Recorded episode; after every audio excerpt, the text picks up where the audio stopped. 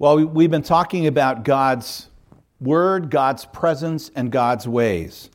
I got a uh, thing this week from, I think it was Christianity Today online, and they were saying people usually forget within two hours what they heard on Sunday morning.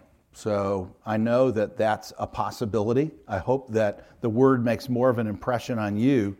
But I want us to say these things again God's Word, God's presence, and God's ways. This is a theme for us this year God's Word, God's presence, and God's ways. These are three priorities that the Lord wants us to press into. And we're doing a short mini series here and uh, just talking about uh, God's Word, God's presence, and God's ways.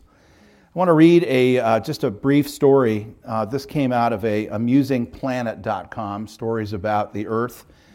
And the title of the story was The Lighthouse That Wrecked More Ships Than It Saved. So, Lord, open our hearts to hear your word today.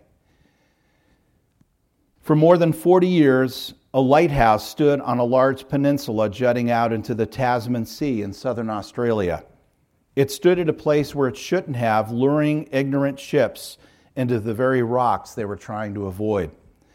The cliffs around Cape St. George, just south of Jervis Bay, were notorious for shipwrecks. So it was decided that a lighthouse was needed for safe navigation of coastal shipping. In 1857, the colonial architect Alexander Dawson began looking for a site suitable for a lighthouse on Cape St. George. Unfortunately, Dawson was more interested in the ease of construction rather than providing an efficient navigation aid.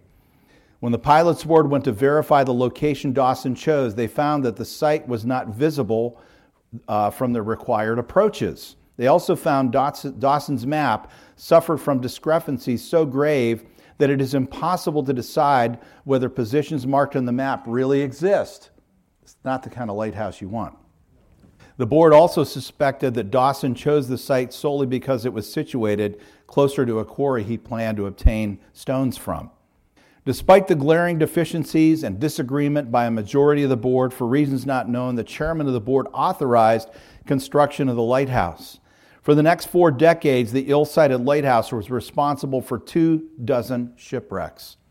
Eventually, in 1899, the lighthouse was replaced by the Point Perpendicular Lighthouse in a much more suitable location on the coast. Even after decommissioning, the lighthouse continued to cause navigational problems especially on moonlit nights when the golden sandstone tower glowed in the dark. So near the turn of the century, the tower was reduced to rubble to prevent any further disaster.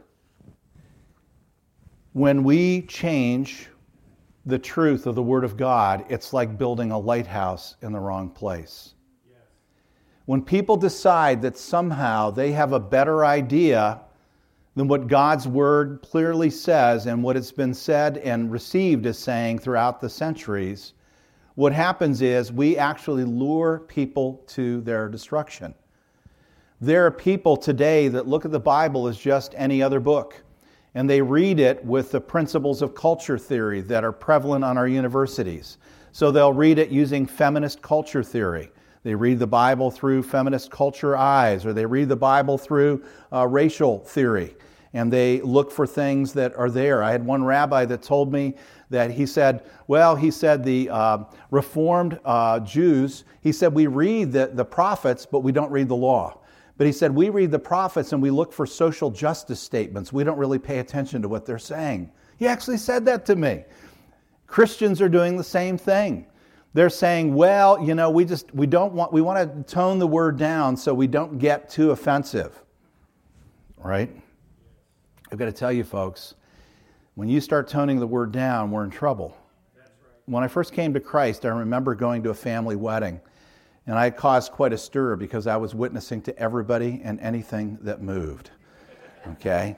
I had a bunch of my cousins, uh, they were in this part of the wedding, and they said, What happened to you? And I'm telling all the stories, and one of my uncles pulls me aside. He says, Hey, it's okay to get a little bit of religion. He says, But don't go overboard with this stuff, okay? Next thing I knew, I was in the bar with a bunch of uncles telling them about Jesus. Yes. if any of my uncles are out there listening, they're probably all gone by now. I hope they're in heaven, but I just want to say this It's 40 some years later, I'm still telling people about Jesus. Amen. And my gospel hasn't changed because Jesus' gospel does not change. It doesn't mean my understanding of the word is perfect. That's why I walk with other leaders and we discuss things and I allow them to challenge me. But I know the principles of God's word. And if we, as the people of God, decide that we're going to change our message in any way, we're exactly like that lighthouse. We will give people part of God's word, but we will lure them to their destruction. In the last couple weeks, we've begun with the first three principles. One, God's word is divinely inspired. Two, the word of God is enduring. In other words, it doesn't change over time. You can go to the next slide there, if you will. And then three, we're not ashamed of the gospel of God's word. I just want to say something about being ashamed uh, of the gospel and God's word. I hope you heard my heart a couple weeks ago when I talked especially about one of the, the largest issues of our day, and that's about sexuality and gender issues, homosexuality, and we talked about, uh, I, I, guess Facebook has over 70 different genders that you can choose now online. I saw a uh, little uh, cartoon and it had a picture of Adam and Eve and it said, God created them male and female. The rest of the genders were man's idea. Yeah. I, I want to say something to you because I have great compassion for people that are in gender confusion, just like I have great compassion for people that are in drug addiction. Just like I have great compassion for people that are in pornography addiction. Just like I have great compassion for people that are compulsive liars. I don't think we should judge anybody. We need to present the love of God to everybody. But we also need to know that in standing firm for the gospel, there are now seven different bills of legislation I read this morning in Texas alone trying to silence Christians. And it's all about if you don't agree with me, then you as a Christian have no right to speak out in the marketplace. You have no right to say anything. How ironic that we've come to the place where in a generation things have flip flopped. And, it, and it's interesting. I mean, I've heard people always proclaiming that about sexual sin. What's true, I, I, I don't think I've ever heard people saying, if you don't agree with me as a Christian, you have no right to live. We're not those kind of religious people. Those people are in the world. It's radical Islam, it's not us. I'm just being very frank with you here. So, as you hear me speak out, understand I will speak out about what's happening in our world, and I will speak out about what the resistance that's happening right now. We are literally, as Christians, being excised from Google, Facebook, and all the major platforms. And if you haven't read about that, it is astounding what is happening. Sometimes we try to solve spiritual problems in the wrong way. We need to understand at the root of all this, there's a spiritual problem in our culture. It's called the spirit of Antichrist. The spirit of Antichrist does not want to tolerate anything, anything of the truth of the Lord Jesus. And why is it that all those groups are always upset about Christians in Israel? The people of God.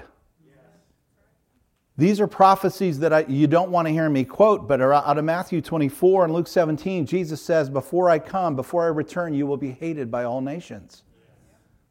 And then the end will come. So that's a sobering thing because honestly, I don't hate anybody. I see somebody going after somebody that is a trans, and I, and I saw this the other day. I saw people disrespecting a, uh, somebody that was a transsexual person and I made sure I, it was in a it was in a restaurant situation, and I made sure that I was very kind to this person. I could tell that they were hurting. I don't know what's going on in their life. All I have to say is I know what the answer is. It's not me yelling at them. It's not me judging them. It's me telling them that the same Jesus who changed my heart can change their heart. Amen. Okay? So I don't hate anybody. But if you start coming into my children or grandchildren's elementary school telling my kids that there are 70 genders, you've created a problem. Yes. I'll be putting out some things on my blog in the next couple weeks. There was a major study that was just done that was totally suppressed about how many people are turning to gender confusion simply because there's social pressure to do so. There have always been people that have dealt with attractions, especially in the teenage years. We just never took them seriously, and we said this is probably a developmental thing that's going to happen that you'll grow out of.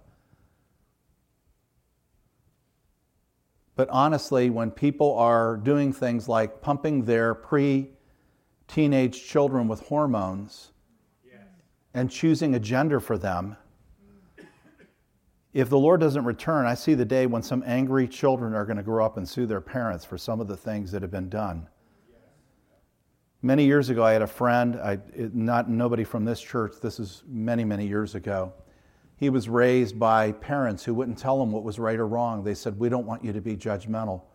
He was one of the angriest people I knew. He couldn't make a decision. He would ask his mom and dad to help him make a decision. They said, We can't tell you. Parents, we need to speak the truth into the life of our kids.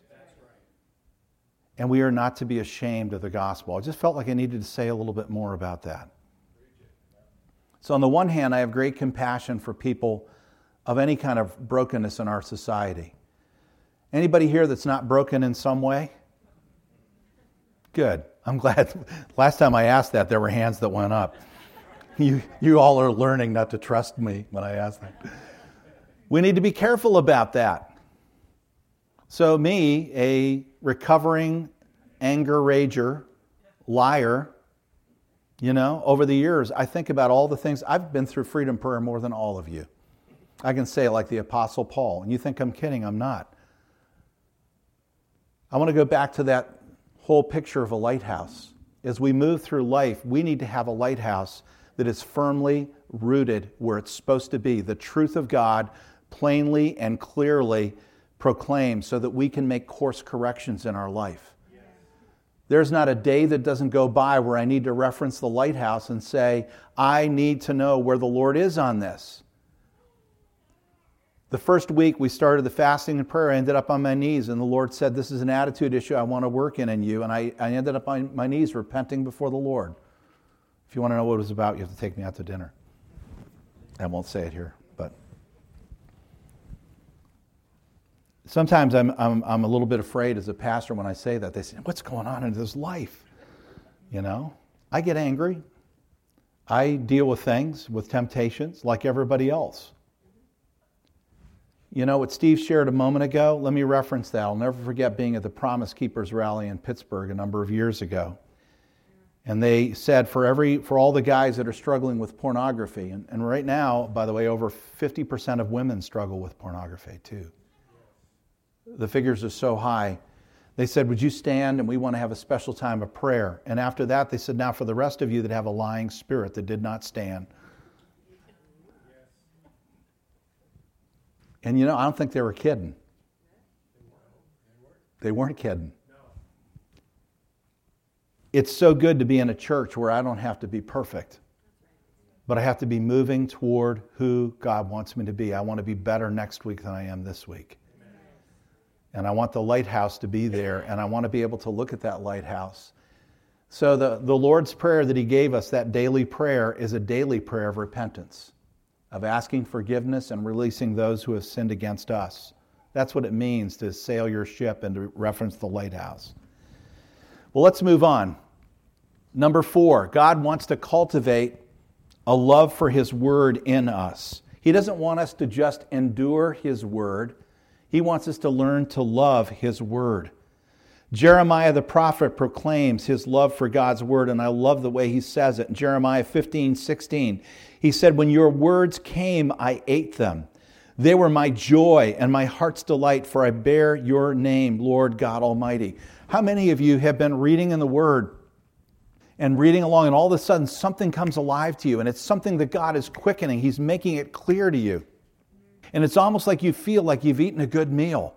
It fills you up, and there's a joy and there's a delight. And you know that God is speaking to you, that He has a word for you, that He doesn't reject you. He wants to lead you deeper in understanding of His things. Are God's words a joy to you?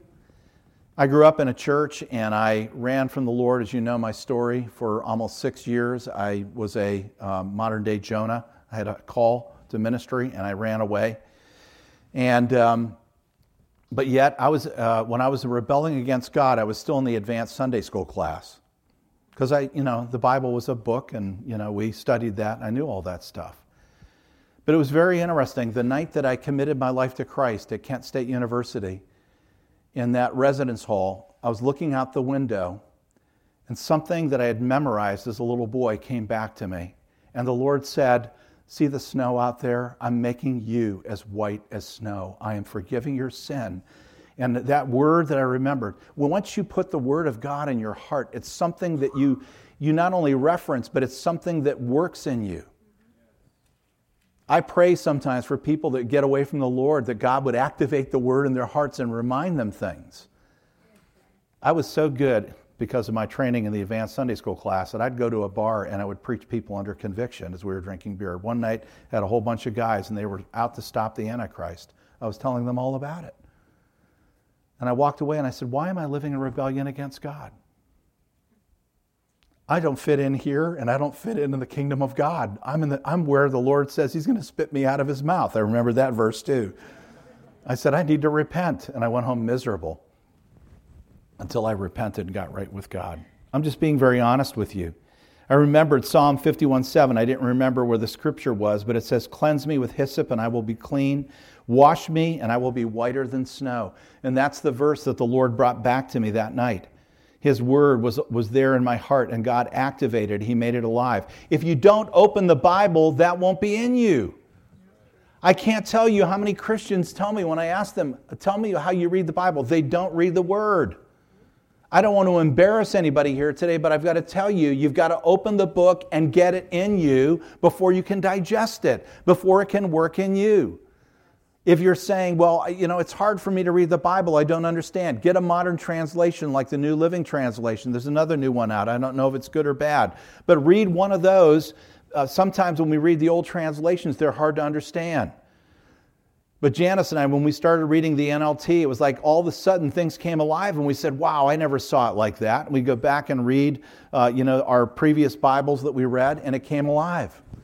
I bought several, by the way, uh, Bibles that are chronological. If you want to read through the Bible chronologically, they're out there. We're selling them at cost. Uh, if you've never done that, that's a great place to start.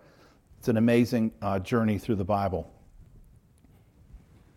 So, God wants us to put the Word in so He can activate those things in us. God's Word can be a comfort, it can be a stabilizing factor in our lives. The more Word you hide in your heart, the more God can activate and use that for you. Job 23:12 says, "I've not departed from the commands of his lips. I have treasured the words of his mouth more than my daily bread."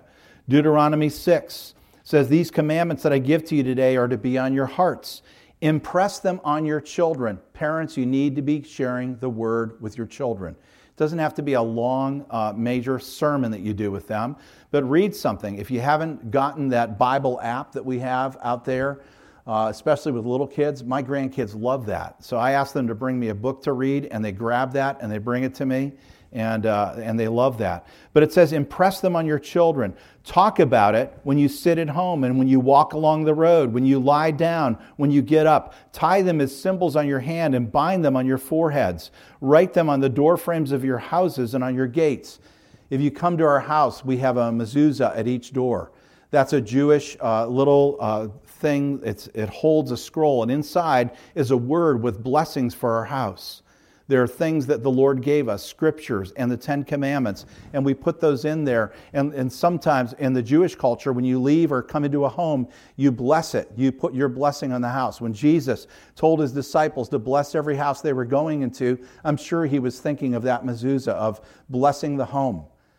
But he was saying, as you go in and as you go out, the, the idea is may nothing evil enter this home and may good only come out of this house. May God's blessing be upon our home. This is what he's saying here in Deuteronomy. He's telling the people, whatever you do, wherever you go, be talking about the word with your children and with your family. In certain seasons of human history, there's been a dearth of the word, there's been a famine of the word, when you couldn't even get the word. People couldn't even get the Bible in their own language. Today, in most homes, there are at least three or four Bibles. We need to open them and we need to read them. Number five, God's word is alive and powerful to transform. These are seven principles. This is the fifth. Hebrews 4:12 says for the word of God is alive and active, sharper than any double-edged sword. It penetrates even to dividing soul and spirit, joints and marrow. It judges the thoughts and attitudes of the heart. Nothing in all creation is hidden from God's sight. Everything is uncovered and laid bare before the eyes of him to whom we must give an account. God's word is so powerful that it even divides between soul and spirit. The Bible teaches us that we are three part beings we are body, we are soul, and we're spirit. The soul is our intellect, it's our will, it's our emotions. The spirit is the part of man that enables us to communicate with God. That's the part of you that's aware of God's presence. The ancients believed that the seat of the spirit was right here. And As a matter of fact, in, instead of saying out of the heart, they would say out of the gut would, would flow uh, rivers of living water. That's what Jesus was saying on that day on the feast. The Spirit of God within us. And the Word is so powerful that it's not just another book, it's not just philosophy, it's not just stories, but it is a powerful Word that can minister to your soul and your spirit as well.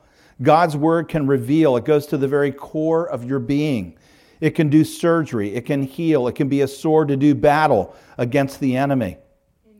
Ephesians 6:17 uh, talks about the word as a sword, the sword of the spirit, which is the word of God. I was reminded, especially during this time of fasting and prayer, years ago we had this picture of this exquisitely outfitted knight. He had a beautiful sword, he had a beautiful shield, he had amazing helmet, it was just gleaming armor, and he was standing there while his foe beat on him.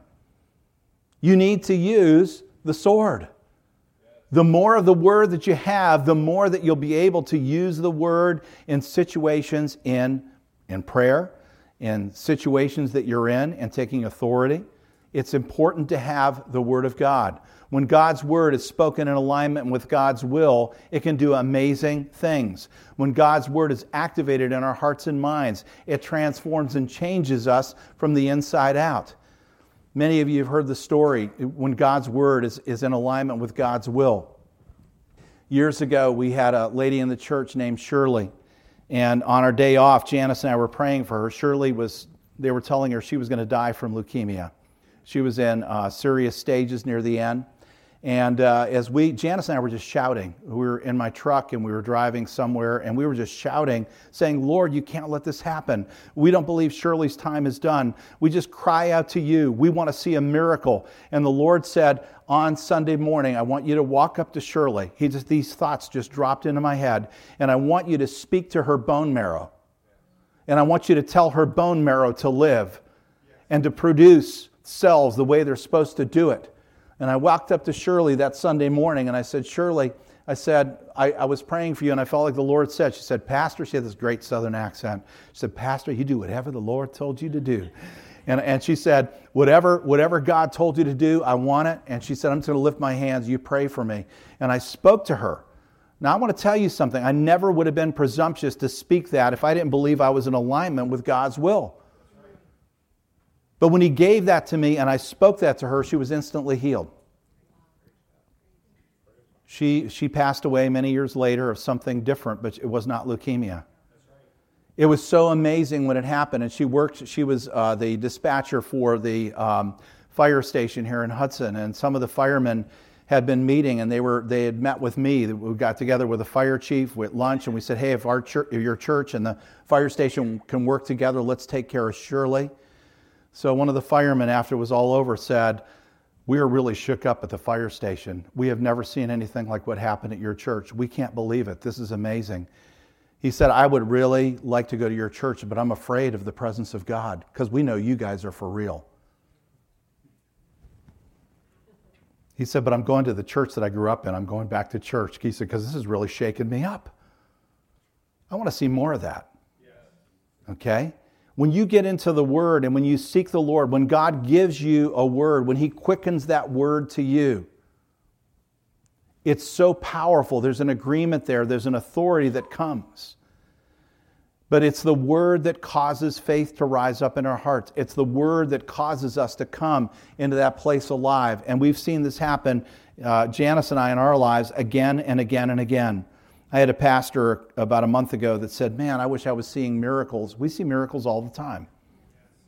We were talking about it in prayer this morning. The funny thing is, I'll mention them, and other Christians don't get excited about it. It's almost like there's a disbelief in our culture. I can't tell you how many times people have gone to the doctor after we've prayed, and the doctor can't explain to them why things are different. I can't tell you how many times I've prayed for people that have had a death sentence from the medical community, and they, they're telling the truth. Science is saying they're in trouble. That's not a bad thing, that's just a fact. And we've prayed for them, and the doctors say, I can't understand what's going on. The day that my dad really started getting excited about the Lord, he had uh, macular degeneration. He had a detached retina. He had lost the sight in his one eye. And we prayed for him, and God reattached his retina. When I went to the ophthalmologist, because we went to the same one, he says, I'm a Catholic guy, and he says, I need to talk to you. He said, I believe everything that you do. He said, We believe the word, we believe the creed. And he's, we're going through. He says, You believe this? Yeah, you believe this? You believe this? I said, We differ on some things like Mary and statues and stuff like that. I said, But I, everything you're saying, yeah, I'm, I'm down with that. He said, Well, what's the difference? I said, I believed it. no, I didn't want to indict him, but I want to ask the question. So God tells us to go out and lay hands on the sick. Why aren't we doing it? The word tells us these signs will follow those that believe. I think part of the problem is we don't have enough of the Word in us. God's not speaking to our hearts. We're not allowing the Lord to fill us up, so we don't have anything to share with people around us. Most Christians are so harried and out of control, and their lives are out of control, that if, if God gets anything, it's a little bit at the end of the day. And if you get guilty this morning and walk away and get guilty and say, man, that was, uh, he's right, that's terrible, don't get guilty, change what you're doing. When you get to the point where you love the word so much and the word comes alive, and you know, okay, when I show up with this group of people, exciting things are going to happen. I don't know what's going to happen. The Lord is there. Think about that. When I go out in the morning, when I go out in the day, I don't know what's going to happen. There are divine appointments that happen all the time. People come to work in this building. I pray for a lot of them. One guy that came here, I, I, ended up praying for him before Christmas. We had a lot of contractors, and I don't want to share this guy's story individually. But we stopped and prayed, and the presence of God fell on him. And he goes to a church that doesn't believe that God does that. And all of a sudden, God was there in the room. The Lord came in the room. Because it wasn't because of me, it was because I obeyed. My family used to tell me, you know, I, we know God's with you. You're like a priest. These are all my Catholic relatives. And I said, no, you don't understand. All you have to do is read the word and believe, and God can do this in you. They would call me to pray for them. And I'd say, Have you prayed? Have you read the word? So here's what I'm saying to you we need to get the word in us. When the word is activated in our hearts and minds, it transforms and changes us from the inside out. If you're not reading the word, you're not giving God a chance to do a lot of things that he wants to do in you. Is that true? Yes. He gives us the power to uh, be transformed. So don't leave your spiritual sword in its sheath. Don't be like that picture of the knight I saw that was getting beat up by his enemy, but pull the sword out and use it. Number six, we are called to study the word and correctly handle the truth of God. I want you to, this is out of 2 Timothy chapter 2. It says, Do your best to present yourself as one approved, a worker who does not need to be ashamed, who correctly handles the word of truth. The King James here says, One who rightly divides the word of God. Avoid godless chatter because those who indulge in it will become more ungodly, and their teaching will spread like gangrene. Among them are Hymenaeus and Philetus, who have departed from the truth. They say the resurrection has already taken place, and they destroy the truth of some. I, I went on a little bit here because I want you to know something. Satan is a twister of God's word. He is so audacious that he even had the cheek to, right to the face of Jesus, twist the word. All you have to do is throw yourself off this building. The angels will catch you. You know, And there's more to that temptation. We'll save that for another, another message.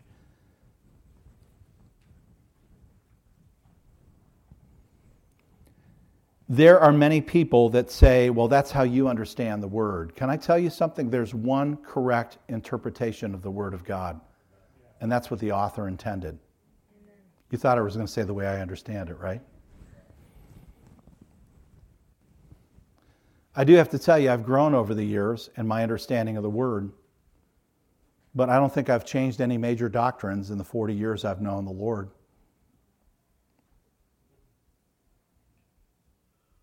I think we can all grow in the Word, and I think there's one interpretation, and that's what God's Word is. We need to correctly handle the Word of truth. People today are so twisting the Word that it is out of control. And it's been going on for a long time. When I went into my sociology class at Kent State as a young student, and uh, my teacher, I think he's, he's gone now, but he said, uh, in the beginning, God created them male and female. So in the beginning, everybody was bisexual. It said, Excuse me, sir. Uh, I don't think that's what it means. He says, Oh, you're one of those born agains. I was trying to flush him out at the beginning of the class. And then the next time I raised my hand, he says, I'm not going to let you talk anymore in the class. He said, Your worldview has been the dominant worldview for a long time, so you have no right to speak. So this is what's been going on university campuses for years, and I used to warn pastors about this. They said, "Oh, come on, that's just crazy. That's just the university." So where is it now? It's everywhere. It's everywhere. And it's twisting of the word. We need to be the people of God that know how to correctly handle the word of truth. There are not many ways to interpret the way, word. There is one way, the way the author intended. We have to do our work to rightly divide the word. We need to consider culture, the original languages. What did it mean to the people that were, it was originally delivered to? If we come up with something different for us than what, than what it meant to them back then, then I think we're violating something in Scripture. Two interesting examples from Deuteronomy. And sometimes people say, but look what's in the Word, man. There's such crazy stuff in the Word. Deuteronomy 2.8 says, when you build a new house, make a parapet around your roof so that you may not bring guilt of bloodshed on your house if someone falls from the roof. People say the Bible is so wacky and it's so out of tune and there's stuff in there that's so old. Well, I know what it meant to the people back then. What does that mean? That means that you need to be responsible not to put a stumbling block or something that's going to hurt people in showing your hospitality. So Janice and I got our couch recovered. We love our couch. We didn't want to give it up, but we got new material on it before Christmas. That was my Christmas gift because I sleep on that couch sometimes. I take naps, not at night. That sounded ominous, didn't it? So I'm outside walking around. This is before we had any snow, and the steps on the back of my porch where they were going to bring the couch in, I noticed that they were broken and they were tilted down and that the founda- they had come out of the foundation. And the Lord brought this scripture to mind, and He said, Those guys that are delivering your couch, you need to not put a stumbling block. You need to be careful. And, and I went out and I fixed the stairs. I put a new stone foundation underneath, and I rebuilt it and re nailed it and the whole thing. So when those guys came, they had a steady place to go up. So, yeah, it may not mean the same thing to us today that it meant to them, but there's a transcultural, trans-biblical principle, and that is we're responsible in the way that we reach out to people around us. For that architect at that lighthouse at the beginning of my message, the responsibility for him was to do a job of excellence so lives would be saved, not a shoddy job that was going to be easy for him. And how many people in our world today could benefit from listening to Deuteronomy? There's another passage there in Deuteronomy it says, Do not plant two kinds of seed in your vineyard.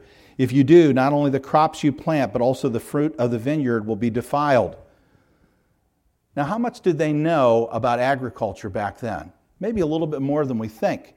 But they're saying there, be careful that you don't cross pollinate your seeds and plant things that are going to create trouble for you in your vineyard. There was a spiritual principle application to this, but he's saying there, be careful in what you do. Now, by the way, if you, for instance, if you live in certain communities and you want to grow your own corn and you're across the street from somebody that's growing a um, hybrid form of corn, okay, and you get cross pollination, you could end up with corn that has a DNA marker that doesn't belong to you. Think about that.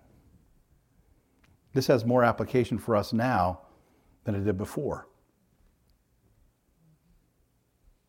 By the way, they're selling hybrid corn in India, and instead of corn bringing forth after its own kind, they have to buy the corn, seed corn, every year from the same company. There's a dependency that's there. Okay? But this is interesting about mixing things and allowing things to happen. I know I'm going to get it from my agricultural friends, and we talk about that later. But there are some, there are some issues that we need to think about. The Bible may be old and it may be different in certain areas, and there are other things that are straight out and that are so clear to us, it, t- it takes very little interpretation, whatever. When it says don't commit adultery, it doesn't take much interpretation in any language or any time, does it? When it says honor one another, and consider others better than yourself, that doesn't take much interpretation. After 2,000 years, that still resonates It's true in our hearts in learning to honor people. Number seven, the last principle that I want to share in this series, and I know it's taken a while for us to get here. Galatians 18, there are grave consequences for changing God's message or altering his word.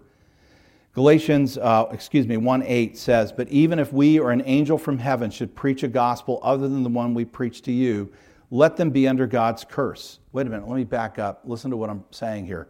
This is the Apostle Paul. If we, even if we or an angel from heaven should preach a gospel other than the one we preach to you, let them be under God's curse. Those are pretty strong words. Let me read on. He says, As we have already said, so now I say it again. If anybody is preaching to you a gospel other than what you accepted, let them be under God's curse. Am I now trying to win the approval of human beings or of God? Or am I lying to try to please people? If I were still trying to please people, I would not be a servant of Christ. This is one of the most important words that we need to hear in the season in which we live. Are you going to be a God pleaser or are you going to be a people pleaser? You have to make a decision. You can't be both. Paul says it very clearly. He says, if I'm going to be a servant of God, I can't be a, someone who lives to please people. In the name of making the gospel relevant, so many people have changed the word of God and changed and made things different than what the Lord originally delivered that I shake in my boots. We live in a season where God is calling us to look at His Word and say, This is the Word of God. It cannot be changed. I'm going to stand firm and I'm going to stand in His Word and not be changed.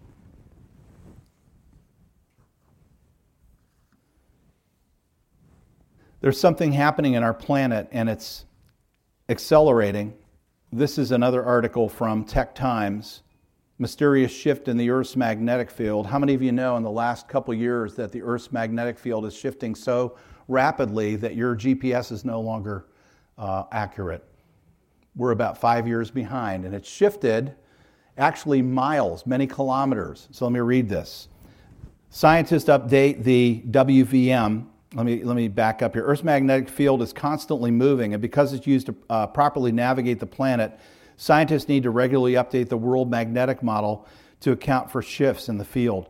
Scientists update the WMM every five years. It's, the WMM is now behind modern navigation used by Google Maps, planes, and ships in the sea. The National Oceanic and Atmospheric Administration maintains the key role in the VMM in modern navigation. While GPS is helpful for navigation, it has limitations in that it only provides the position. The magnetic field provides the orientation and the direction one is facing. The U.S. National Geophysical Data Center released the current version of the VMM or WMM in 2015. So we're four years behind right now. Let me stop and tell you right now that means that your compass that you have that is pointing to north, north has moved. Did you know that? So we used to think compasses were to- always right. The actual poles are moving. The north and south poles of the earth are shifting right now. For reasons that baffle scientists, let me go on with this article. However, the magnetic North Pole is acting up. It's been moving away from Canada and towards Siberia at an erratic rate. Sierra Beggan of the British Geological Survey in Edinburgh, Edinburgh excuse me, said it moves about 30 miles a year. It didn't move much between 1900 and 1980, but it's been accelerating over the last 40 years, Beggan said. Earth's magnetic field is generated by unpredictable changes in molten iron deep at the core of the planet. It's not clear yet what is behind the erratic changes uh, in the magnetic field, but some scientists think that has something to do with high speed jet of liquid iron beneath Canada. So the North Pole that I knew as a little kid is no longer, it's moving.